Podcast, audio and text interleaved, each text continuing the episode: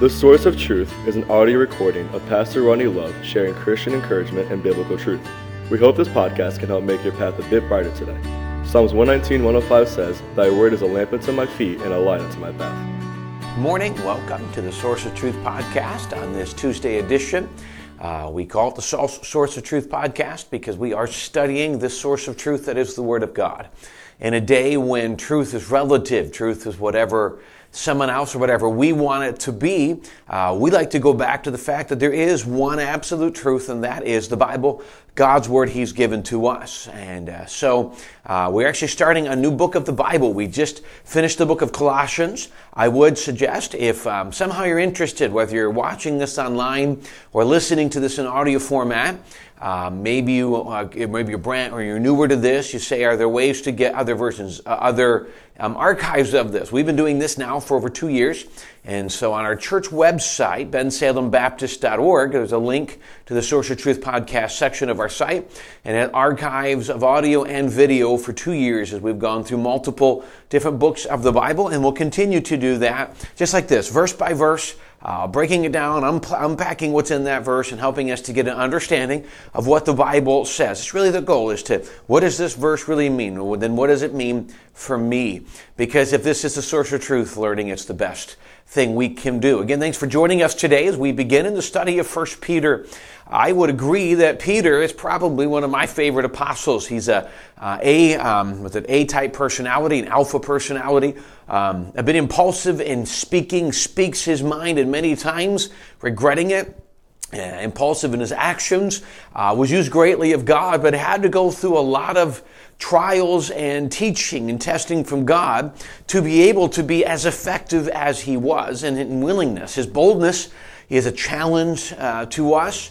And so today what we're going to look at is he writes the uh, book of First Peter. He's writing to this um, mostly Jewish people, Gentiles as well, but mostly Jewish people. We know that ultimately, when you begin to see that through the apostles, there was Peter, the leader really of the Jewish church, and then Paul, who was sent to the Gentiles. Um, Paul was sent to the Gentiles because he was Jewish, but also a Roman citizen. Uh, so he had access uh, that often a lot of the Jewish people did not. Although Peter was the first one to go to Cornelius and offer um, salvation to the Jewish, to the Gentile people. But generally, this is written predominantly to the Jewish people. Um, and we're going to see that in the first couple verses. So, what I'm going to do is I just want to take the two verses as we get an understanding of who Peter is and who he's writing to. I think it's important when you're digging into a book of the Bible to find out, well, who are the recipients and what does that mean to me? So, 1 Peter chapter 1, verse 1, the Bible says, Peter, an apostle of Jesus Christ. So, we know from the first phrase, Who's writing this? It wasn't written about Peter, it was Peter writing this. He says to, who's he writing to? To the uh, strangers scattered throughout Pontus, Galatia, Cappadocia, Asia, and Bithynia. So he, he talks about the stranger scatter. Why would he mention strangers? Well, here's, here's the premise of the term he used for strangers. These people have been displaced from their homelands. These are generally Jewish people that have been kind of run off into the Asia Minor area because of persecution. You go back to um, James chapter 1. The Bible says, um, uh, James writing to the 12 tribes scattered abroad. So this is another one of the scenarios where another apostle, you've got James, the brother of Jesus, now an apostle of Jesus, Peter, and he's writing to this Jewish church, this, uh, this Christian church, really, this predominantly Jewish tribe scattered, but it was this young church. And he's writing to them and he's encouraging them. Obviously, they've been scattered. They're strangers, so they've been scattered from their homeland. They're running due to persecution, so they've endured some pretty heavy persecution. And they're running, and so not only are they endured heavy persecution, now they're in land that very different than them. They are, uh, for all extents and purposes, refugees um, from the persecution that comes against them because of their belief system. Please remember, some of the persecution was Roman, but a lot of it was simply from Judaism. Uh, the synagogue and the leaders were one of the heavy hands that came to persecution. We know that because the Apostle Paul was sent out by the temple to rule, to run away these um, this Jewish or these uh, this Christian church. Uh, so he's talking to the people who have going through a lot. And you say, again, there's two things we'll see that really are practical to us. Number one, He's talking to people that they're going through some battles, they're going through some things due to the unique circumstances of their day. They're you know, they've not, many of the people alive at this point would have seen Jesus, may have heard him preach personally. It's not been that long since Jesus ascended to heaven.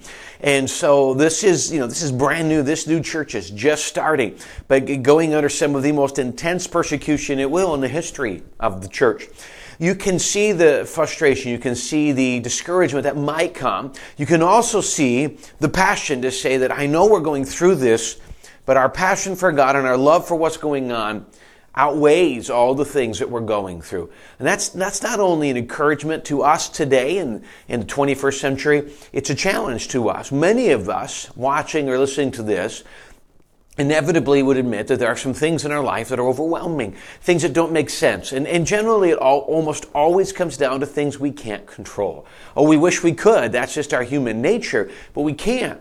But what it does is it forces us to trust God that He is aware of the circumstance, that He cares about the circumstance, and that He will, in His time and in His way, provide and deal with that circumstance. Now, our job is to stay close to Him, walk with Him, be faithful to Him, not get angry and run away because things aren't coming up the way we want them to. And yes, sometimes that takes commitment. Sometimes that means I've got to go when it doesn't seem easy, and I got to stay faithful when things don't seem right.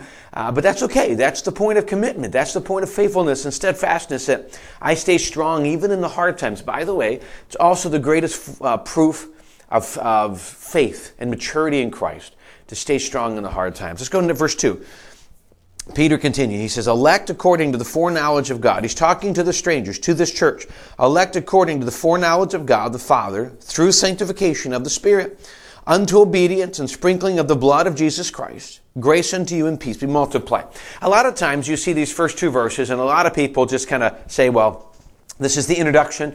Uh, Peter's introducing themselves. The real meat of the message doesn't come till verse 3. Can I encourage you that there is a very important verse we've just read also sometimes becomes a verse or covers topics that are often controversial. And he starts off with this elect according to the foreknowledge of God. And he is really talking about election. Um, election would be, at least in some cases, that God has chosen certain people for salvation.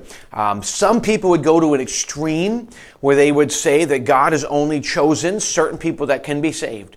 And whether they like it or not, they're, they're going to be saved. It's really called, um, uh, unmet, well, it's, uh, it's, there's a limited atonement. Um, irresistible grace is the phrase I'm thinking of. It's a teaching where uh, the people have no choice. Only certain people can get saved, and if you're not part of that group, well, unfortunately, your destiny is established in hell no matter what you do. I don't believe that, but some would hold to it. It's an extreme position, and not everybody that would teach election teaches that. I hope we understand that.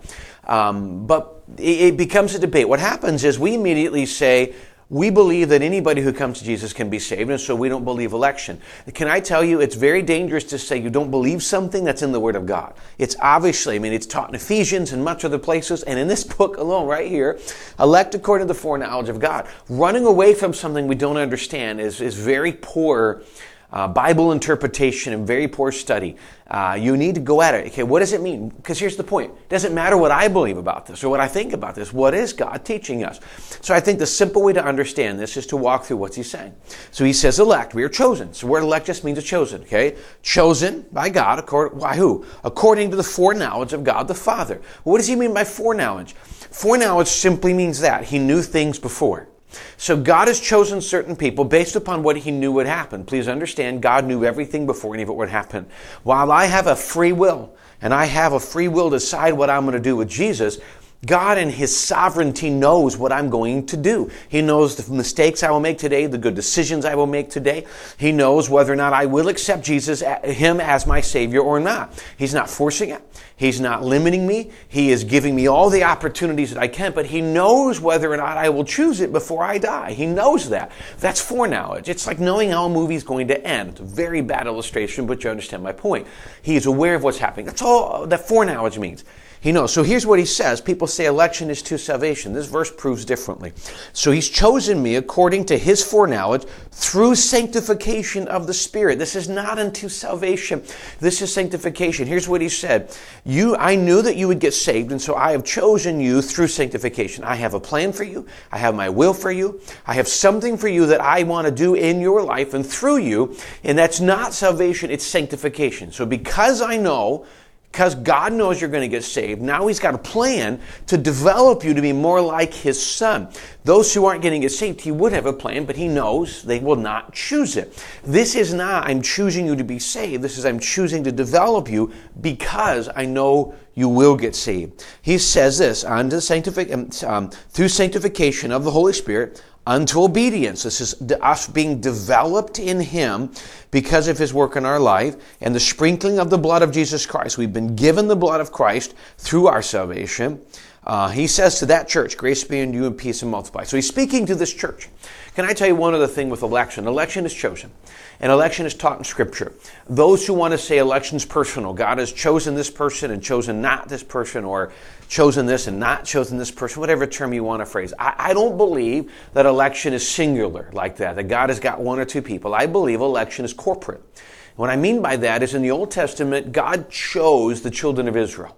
And that is how He reached the world. To come to God, you would have converted to Judaism in the Old Testament. In the New Testament, He has chosen the church. And so to come to Jesus, you need to get saved and become part. By the way, salvation makes you part of the church. Membership of a local church is a little a next step, but that's the premise. So the election's there, but I personally believe it's corporate. Old Testament, it was Israel. New Testament, it's the church. Please understand, I do not believe that the church is a replacement. It's not the continuation of Israel. Israel's got its place in our future when they come back to God. But right now, He's chosen in this gap in history to be the church. We are we as a group are his chosen people. And here's the unique thing God has chosen the church, but anybody can participate and become part of that church. That's how I believe election works. God chooses, but there's still the free will. And I believe that to be the uh, most simplistic way to understand that. If you got more questions on this, please feel free to email us at the church here. Uh, text me if you got more questions, and hopefully I can clarify if somehow I made this more confusing for you than it was when we started. Thanks again for joining us. I hope you stick with us as we journey through the book of 1 Peter and see what it is we can learn and be encouraged by as we learn from this apostle who learned so much in his own trials. Thanks again for joining us this morning, and we look forward to seeing you again tomorrow.